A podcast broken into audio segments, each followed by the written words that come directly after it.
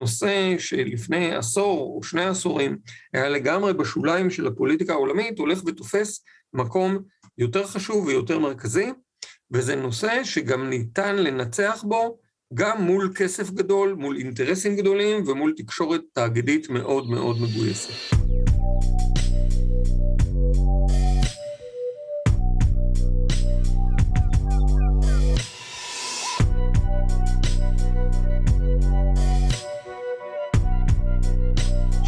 ולכן, ברוכים וברוכות הבאים לשיחה נוספת בסדרת השיחות מה לעשות עכשיו. שיחות אה, שלי, דב חנין, עם חברי פרופסור דני פילק, על המציאות שמסביבנו, על המציאות היותר רחוקה, יותר קרובה, על הדברים שהתקשורת הממסדית אה, לא מספיק עוסקת בהם, ואם עוסקת לא מספיק מנתחת אותם, ובמיוחד על השאלה מה אנחנו יכולים ללמוד מהמציאות הזאת, לגבי השאלה היותר חשובה, שהיא מה אפשר וצריך לעשות כדי לשנות את המציאות. אז אה, שלום לך, דני. שלום, דוב. ואנחנו היום אה, נתחיל במסע קצר אה, לקצה השני של העולם. וזה מסע כדאי מכיוון שבקצה השני של העולם קרו דברים מאוד מאוד מעניינים, גם חשובים וגם מלמדים. ואנחנו נתחיל בסיפור הזה. אז אה, אנחנו מדברים אה, כמובן על הבחירות שהתנהלו באוסטרליה בשבת. אלה היו בחירות אה, חשובות וגם מלמדות. אתחיל קודם כל בשאלה למה הסיפור הזה של אוסטרליה חשוב. אוסטרליה היא לא סתם מדינה, אוסטרליה היא בעצם יבשת. יש לה משמעות כלכלית, חברתית וסביבתית מאוד מאוד גדולה. וכאן, בתחום הסביבתי, אוסטרליה בשנים האחרונות, תחת השלטון של מה שנקרא הקואליציה אה, של מפלגות הימין, המפלגה הליברלית והמפלגה הלאומית, נקטה עמדות מאוד מאוד בעייתיות בנושא ההתמודדות עם משבר האקלים.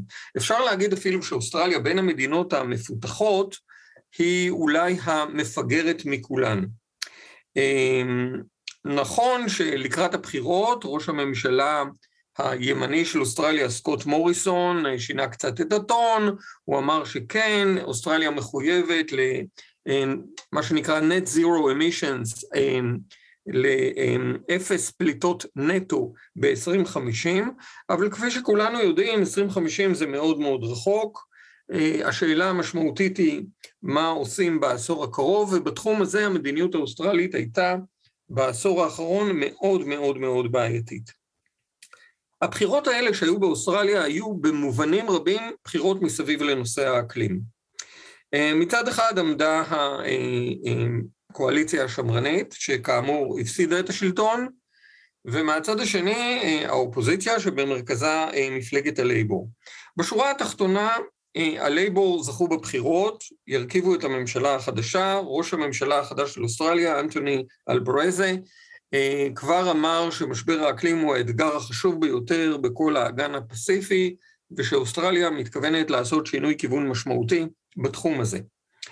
אבל אחד הדברים החיוביים זה שהלייבור, למרה, מפלגת העבודה האוסטרלית, למרות שהיא אה, זכתה בבחירות, לא זכתה לרוב אה, מאוד מאוד גדול אה, בפרלמנט האוסטרלי, וזו חדשה טובה, מכיוון שאפשר לקוות שהיא תהיה תלויה בחברי הפרלמנט הירוקים והעצמאים שנבחרו על אג'נדה סביבתית עוד יותר שאפתנית ויותר דורשנית ממפלגת העבודה. בכלל לגבי מפלגות העבודה, הן תמיד מזכירות את האמירה המפורסמת של אה, עם הייאוש אני כבר יודע מה לעשות, אבל זה רק התקוות שהורגות אותי. אמ, וטוב שמפלגת העבודה באוסטרליה תהיה תלויה, ואנחנו מקווים שזה יהיה המצב, גם בקולות של אמ, הירוקים והמועמדים העצמאיים שמציבים אג'נדה יותר שאפתנית בנושא האקלים.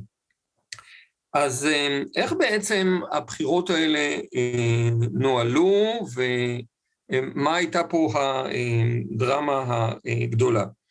אמ, כמו שאמרתי, הקואליציה השמרנית אה, באוסטרליה מאוד גררה רגליים בנושא ההתמודדות עם משבר האקלים. אה, הלייבור שם את הנושא הזה כנושא מרכזי ומשמעותי, ובמיוחד מאוד מאוד בולטת ההצלחה של מפלגת הירוקים, שהיא המפלגה השלישית בגודלה, היא קיבלה 13% מהקולות, אם כי בשיטת הבחירות האזורית הנהוגה באוסטרליה, יהיו לה רק מעט חברי פרלמנט. אה, מפלגת הירוקים אה, באוסטרליה היא אה, שונה למשל ממפלגת הירוקים בגרמניה. היא לא מפלגה ממסדית ניאו-ליברלית עם אג'נדה סביבתית, אלא לפחות באוסטרליה היא רצה עם מצע פופוליסטי שמאלי, שכלל מיסוי מסיבי על הכנסות העשירים, הגנה על העובדים, וכמובן יעדים אקלימיים מאוד שאפתניים. אה, במקביל להצלחה של הירוקים, שכבר אה, זכתה על הכינוי Green Slide, כן, על משקל, משקל Landslide, אה, זכו להצלחה רבה גם מועמדים ומועמדות עצמאיים, שרצו על אג'נדה בדרך כלל יותר ממסדית בנושאים הכלכליים, אבל שאפתנית בנושאים של אקלים, אגב, גם בנושאים של הגנה על פליטים ובנושאים של מגדר. אה, זה חשוב, מכיוון שאוסטרליה היא כלכלה גדולה, כלכלה משמעותית, אה, יש לה אה, השפעה בנושאים האקלימיים, ושינוי המדיניות האוסטרלית בתחום הזה יש לו משמעות גדולה גם בזירה הגלובלית. אבל הבחירות באוסטרליה הן לא רק חשובות, הן גם מעניינות. הן מעניינות כי אוסטרליה היא המדינה שבה רוברט מרדוק, האיל התקשורת הימני קיצוני, שהוא גם אגב אה, מכחיש אקלים, מכחיש משבר אקלים, אה, התחיל את אה, קריירת אימפריות התקשורת שלו, ואימפריית התקשורת של מורדוק באוסטרליה כמובן התייצבה באופן מסיבי לצד השמרנים, לצד קואליציית הימין, והנה אנחנו רואים שלמרות ההתייצבות של התקשורת התאגידית בצורה כל כך משמעותית לטובת הממשלה הקיימת, הממשלה הקיימת לא הצליחה.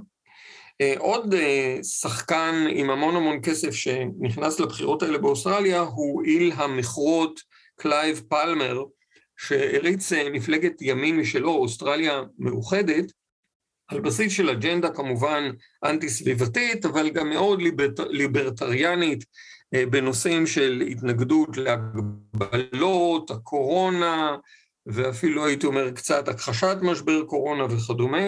הוא השקיע עשרות מיליונים בקמפיין הבחירות של מפלגת הימין של אוסטרליה מאוחדת. מה אנחנו לומדים מזה? אנחנו יכולים ללמוד מזה שלמרות שכסף גדול משפיע בפוליטיקה, ותקשורת שקנויה על ידי הכסף הגדול בוודאי משפיעה בפוליטיקה, גם המציאות משפיעה בפוליטיקה, ואוסטרליה בשנתיים האחרונות אה, ספגה מכות קשות בגלל משבר האקלים. זה התחיל בגל שרפות עצום של אה, לפני שנתיים, כן? שטח של יותר מ-20 אלף קילומטר מרובע ברחבי אוסטרליה עלה באש בשרפות הענק שהיו שם, וזה נמשך בתחילת השנה הזו בשיטפונות מאוד מאוד דרמטיים, שני צדדים שונים, אבל קשורים זה לזה של משבר האקלים. אז התקשורת אולי הכחישה משבר, ואולי מכחישה גם היום את היכולות של ההתמודדות האוסטרלית עם המשבר, אבל אנשים חוו מתוך הניסיון הישיר והאישי שלהם שיש בעיה, ולכן הם הצביעו באופן אה, מסיבי למועמדים שהציעו אה, התמודדות אחרת ואפקטיבית יותר עם המשבר הזה. בשורה התחתונה, אה, הסיפור האוסטרלי הוא סיפור חשוב, הוא סיפור מלמד, אפשר להבין ממנו שנושא שלפני עשור או שני עשורים היה לגמרי בשוליים של הפוליטיקה העולמית, הולך ותופס מקום יותר חשוב ויותר מרכזי, וזה נושא שגם ניתן לנצח בו גם מול כסף גדול, מול אינטרסים גדולים ומול תקשורת תאגידית מאוד מאוד מגויסת. אה, דני, אולי נעבור לחלק אחר של העולם, כי קורים דברים מעניינים לא רק בצד האחד של ה... חצי הכדור הדרומי שלנו, אלא גם בצד השני של חצי הכדור הדרומי. נכון, אה, ויש בחירות אה, עוד מעט בקולומביה, וכרגע מועמד אה, השמאל, גוסטבו פטרו, מוביל בצורה מאוד מאוד ברורה בסקרים, עם 40 ומשהו אחוז מהקולות, כשמאחוריו שני מועמדי ימין שונים במקצת, שנלחמים על המקום השני, עם אה, משהו כמו 20-25 אחוז מהקולות כל אחד, ובקולומביה אם המועמד לא מקבל 50 אחוז מהקולות פלוס קול אחד, אז יש סיבוב שני, אז כרגע בעצם יש שתי שאלות בבחירות, האם פטרו יצליח להשיג 50 אחוז פלוס קול אחד כבר בסיבוב הראשון, ואם לא, מי משני מועמדי הימין אה, הוא זה שיעלה לסיבוב השני. אז אה, כמה דברים אה, חשובים, אחד, פטרו הוא מועמד מטעם מה שנקרא הברית ההיסטורית לקולומ... למען קולומביה, וזאת ברית באמת היסטורית במובן הזה שמכיל מפלגות מה, אה, ממרכז אה, שמאל ועד אה, שמאל מובהק כמו המפלגה הקומוניסטית או כמו המפלגה קומונס שהיא בעצם הביטוי של הגרילה, של הפארק, של הכוחות המזוינים המהפכנים של קולומביה שאחרי שנים של התמודדות מזוינת הגיעו לתהליך של אה, פירוק מנשק והמנהיג הבולט שלהם, אה, טימושנקו, הוביל את הקמת של המפלגה הזאת קומונס, אבל יש איזה אה, עשרים מפלגות ותנועות, כמו שאמרתי, ממרכז שמאל עד שמאל מובהק, ש, שחברו יחד כאלטרנטיבה למשטרו של הנשיא הנוכחי, איוון דוקה, ואיוון דוקה הוא ההמשך של הימין, הדמות החזקה בימין הקולומביאני הוא אלברו אוריבה, מי שגם היה נשיא בעבר, ושנה שעברה היו בקולומביה, בדומה למה שקרה גם במדינות כמו צ'ילה, שבה, כפי שדיברנו פעם, אה, שם השמאל אה, ניצח בבחירות, היו אה, הפגנות מאוד מאוד גדולות, התנגדות למשטר שהוא גם מושחת בצורה מאוד מאוד עמוקה וגם מנהל מדיניות כלכלית חברתית ש, שבעצם מגדילה אי שוויון ומדירה סקטורים משמעותיים אה, של האוכלוסייה, ובנוסף יש את המימד האתני, כי האליטות אה, הקולומביאניות הן אליטות בעיקר לבנות, וחלק משמעותי מה... אה, מהשכבות הפחות מבוססות הן או צאצאים של העמים הילידים או צאצאים של אה, אה, עבדים אפריקאים אה, שהובאו במאות 16, 17, 18, ופה במובן הזה פטרו הוא צאצא של, של איכרים ילידים, והמועמדת לסגנית הנשיאה, פרנסיה מרקס, היא אפרו-קולומביאנית, היא אה, גד... אה, אה, בת לאימא ואבא שהיו כורים, היא בעצמה הייתה אם חד-הורית בגיל 16, עבדה כ... עבדה במכרות, היא אחר כך עבדה כעוזרת בית, וכבר בגיל 13 הפכה לאקטיביסטית סביבתית. אה, הובילה מאבק אה, נגד הרחבה של אה, סכר באזור של הקהילה שלה, והיא הגיעה לפוליטיקה דרך הפעילות הסביבתית, היא אחרי זה הובילה מאבק מאוד גדול נגד כורי זהב לא חוקיים, שהשיטות שלהם פגעו באיכות המים ואיכות האדמה אה, באזורים של, קהילות עיקריות, היא הובילה צעדה של נשים לבוגוטה, לעיר אווירה, כנגד הפעילות הזאת, עד כדי כך שהיא זכתה היא בת 40 היום, עורכת, בינתיים למדה עריכת דין, והיא זכתה לא מכבר באחד הפרסים היוקרתיים הבינלאומיים לפעילים סביבתיים, פרס גולדמן. אז לשמאל יש אפשרות ממשית של, של להגיע לשלטון עם, עם מסרים שכמובן נגד שחיתות, שחיתות זה אחד, ה, אחד הסוגיות המרכזיות כיום שמטרידות את העם הקולומביאני, אבל גם רפורמה אגררית של חלוקה יותר הוגנת של האדמה, שהיא משאב עיקרי, אלמנטים סביבתיים, מדיניות חברתית שמטרתה חינוך ובריאות לכל, והדברים האלה זוכים להתנגדות מאוד מאוד גדולה של הממסד הקולומביאני, מפקד הצבא הקולומביאני בצעד שנחשב למאוד לא מקובל, יצא באופן פומבי נגד פטרו, פטרו מתהלך כל הזמן עם אפוד בגלל שיש איומים על חייו, גם על איומים על חייה של פרנסיה מרקס, צריך לזכור שבפעם האחרונה שהיה מועמד משמעותי של השמאל עם יכולת להגיע לשלטון, אנחנו מדברים על שנות ה-30 של המאה הקודמת, מועמד בשם גייטן, הוא נרצח, ככה שהחשש של פטרו ושל אנשיו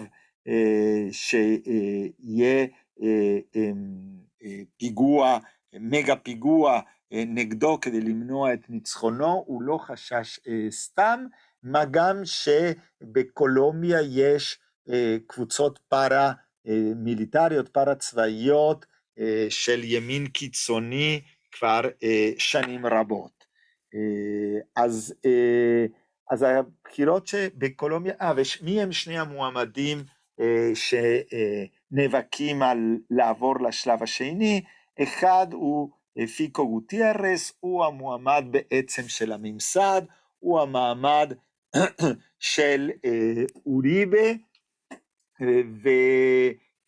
והמועמד השני קוראים לו ארננדס, הוא מהנדס בן שמונים ומשהו שהיה ראש עיר של עיר בשם בוקרנגה, וארננדס מתמודד עם, גם עם רטוריקה נגד שחיתות, למרות שהוא היה, כשהוא היה ראש עיר היו חשדות לגביו בנוגע לשחיתות, והוא גם מתמודד עם, כאילו הרטוריקה שלו היא רטוריקה שאפשר לקרוא לה פופוליסטית ימנית, פופוליסטית ניאו-ליברלית, צמצום מקומה של המדינה, הורדת שכר של, של עובדי מדינה, צמצום מספר חברי הפרלמנט, ובשבועות האחרונים הוא עלה מאוד בסקרים, הוא התחיל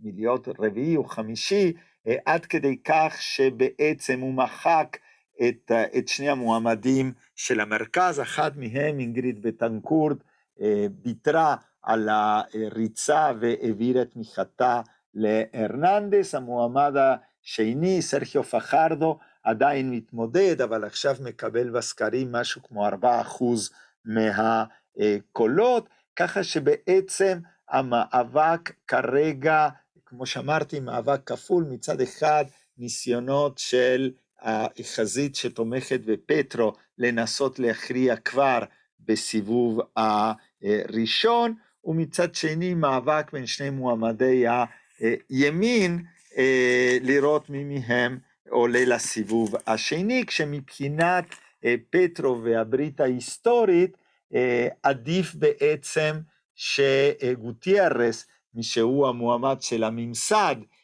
יהיה המועמד שמולו הם יתמודדו, כי ככה הוא יכול באמת לנכס ולהוביל את כל הכוחות שמאסו באליטה המושחתת, אם לא הוא יצטרך להתמודד עם מועמד שבפועל לא הולך לשנות שום דבר, אבל שיש לו רטוריקה שהיא גם אנטי-ממסדית. אז הבחירות המעניינות בקולומביה הולכות אה, להגיע אלינו בקרוב, ואנחנו מקווים שקולומביה תצטרף לאותו גל שגם כן בחירות מאוד מאוד דרמטיות שהיו לאחרונה בפרו ובצ'ילה, שתי מדינות שעברו משלטון ימין לשלטון אה, נשיא ששייך לשמאל.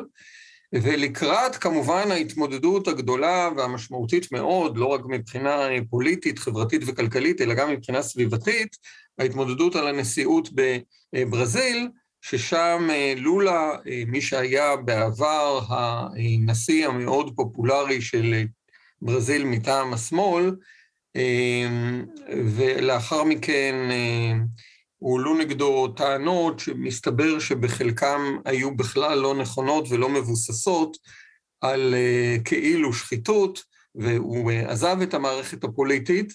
Uh, עכשיו, לאחר שהטענות האלה קרסו, הוא בעצם חוזר uh, להתמודד על הנשיאות, והוא כרגע מוביל בסקרים מול הנשיא המכהן, איש הימין הקיצוני ומכחיש משבר האקלים ומשבר הקורונה, uh, בולסונארו. אה, אז אה, מדרום אמריקה ומאוסטרליה אני רוצה להחזיר אותנו לארץ, כי גם אצלנו אה, קרו בחירות, ואני חושב שרוב המאזינים שלנו אפילו לא היו ערים לכך שהיו אצלנו בחירות. הם לא היו ערים לכך שהיו אצלנו בחירות, כי אלה היו בחירות, להבדיל מהבחירות שדיברנו עליהן, סופר סופר משעממות, למרות שהן היו בחירות מאוד חשובות. אתה יודע, אנחנו מדברים כמובן על הבחירות להנהגת ההסתדרות. ההסתדרות זה האיגוד המקצועי הגדול בישראל, שיש לו תפקיד, יכול להיות לו תפקיד מאוד משמעותי בהגנה על העובדים ועל זכויות העובדים, אבל הבחירות האלה, למרות הקמפיינים עם הרבה הרבה כסף והשקעה ושלטי החוצות וההשמצות ההדדיות שהתפרסמו, אה, לא משכו עניין, אה, לא משכו עניין כי במובנים רבים אני חושב שרבים מהבוחרים לא מצליחים לזהות את ההבדל בין עופר עיני, שהיה יושב ראש ההסתדרות בעבר, עבר, אה, פרש, עבר למגזר העסקי, לבין ארנון בר, בר דוד, היושב ראש הנוכחי של ההסתדרות, שהוא במובנים מסוימים גם בין טיפוחיו של עיני. שניהם לא מציגים שני קווים שונים, וגם צריך לומר, אף אחד מהם לא באמת התגייס לסיפור המרכזי שבעצם נמצא על סדר היום של העובדים בישראל, וזה העלאת השכר של העובדים המוחלשים, של העובדים העניים. העלאת השכר הזו מאוד מאוד נדרשת, אנחנו רואים את זה במשבר הגדול, הגדול מאוד שמתרחש במערכת החינוך, כאשר חסרים מורים, מורות, גננים, גננות, בין היתר מכיוון שהשכר הוא על הפנים, ואנשים עוזבים את המקצוע הזה. המאבק החברתי המשמעותי הזה אה, להעלאת השכר בדרגות הנמוכות של השכר, שכמובן הביטוי הבולט שלו זה הקמפיין אה, מינימום 40, להעלות את שכר המינימום ל-40 שקל לשעה, זה קמפיין ומאבק שמובל לא על ידי ההסתדרות, אלא על ידי אה, תנועה כמו עומדים ביחד, בצירוף של חברי כנסת ממפלגות שונות, צריך להזכיר ככה כמה מהבולטים אה, בחברי הכנסת שנמצאים במאבק הזה, חברת הכנסת נעמה לזימי ממפלגת העבודה, חבר הכנסת מוסי רז וגבי לסקי ממרץ, אה, חבר הכנסת אחמד טיבי מהרשימה המשותפת, אבל גם חברי כנסת נוספים, אה, משה ארבל מש"ס וחברי כנסת נוספים מסיעות האופוזיציה הימנית. אז המאבק הזה מתנהל בזירה החברתית כאשר הוא מובל על ידי תנועת עומדים ביחד. הוא מתנהל בזירה הפרלמנטרית, כאשר חברי כנסת, גם מהקואליציה וגם מהאופוזיציה, הגישו הצעות חוק להעלות את שכר המינימום ל-40 שקל לשעה, אבל קולה של ההסתדרות הכללית, הגוף שצריך לייצג את העובדים ולהילחם למען העובדים, אה, שקט מאוד, אם להגיד את זה בלשון המעטה. תראה, אה, בעצם אה, העניין זה, כמו שאמרת, הבחירות לא מעוררות עניין כי ההסתדרות הפכה בתקופה הזאת שהלכה מעיני לבן דוד למוסד מאוד מאוד מנוכר לבסיס התמיכה שלהם לעובדות ולעובדים, ו, ובלי באמת שיהיה הבדל משמעותי בין שני המועמדים, למרות שכדרך לנסות לאתגר, עיני כן אימץ את הרעיון של העלאת שכר המינימום ל-40 שקל לשעה כאחד מהמוטיבים המרכזיים של הקמפיין, אבל אני חושב שפשוט אנשים מבינים שלא מדובר בדרישה שנובעת באופן אורגני מתפיסת העולם ומהפעילות רבת השנים של עיני, אלא שמפרשים אותה כפי שהיא, ניצול ברגע האחרון של מאבק שכבר קיים כדרך אולי טיפה נואשת להתמודד עם מישהו שמוביל באופן ברור בסקרים. אנחנו ככה מגיעים לסוף שיחתנו, והמאבק הזה של מינימום 40 פוגש עכשיו את הכנסת ברגעים מאוד משמעותיים, שבהם הקואליציה בעצם איבדה את הרוב, והיא תלויה בכל חבר או חברת כנסת. והשאלה הגדולה היא, האם חברי הכנסת ממרץ ומהעבודה יצליחו לנצל את הכוח הזה שיש היום לכל חבר כנסת, כדי לקדם את הדרישה להעלות באופן משמעותי את שכר המינימום, צריך לזכור, זה לא פשוט, כי הם נמצאים בממשלה שמבחינת האג'נדה הכלכלית-חברתית שלה, יש לה אג'נדה מאוד מאוד ימנית. בנט הוא איש ימין מובהק, ליברמן הוא איש ימין מובהק, גם יאיר לפיד הוא איש ימין.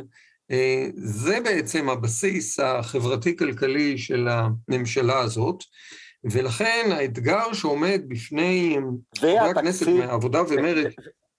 צריך לזכור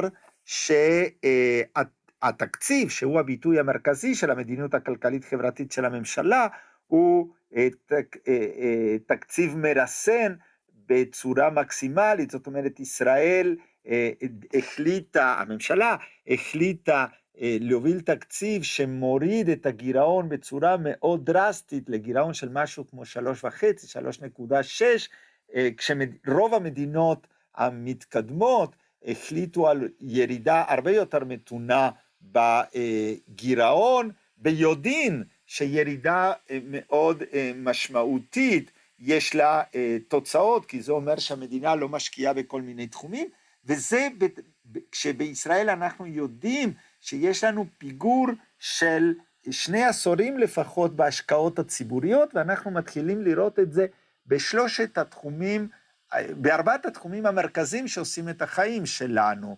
היעדר דיור ציבורי, היעדר השקעה מספקת בתחבורה ציבורית על ההשלכות גם החברתיות וגם הסביבתיות, המשבר של המורים, ש, ש, של המורים במערכת החינוך, מורות ומורים שעוזבים וחוסר היכולת לגייס, מורות ומורים, חוסר היכולת לגייס מחנכים, ומשבר כוח אדם ותשתיות במערכת הבריאות. לגמרי. אז חברות וחברים, אנחנו סיימנו בחיבור האתגרים למציאות שלנו.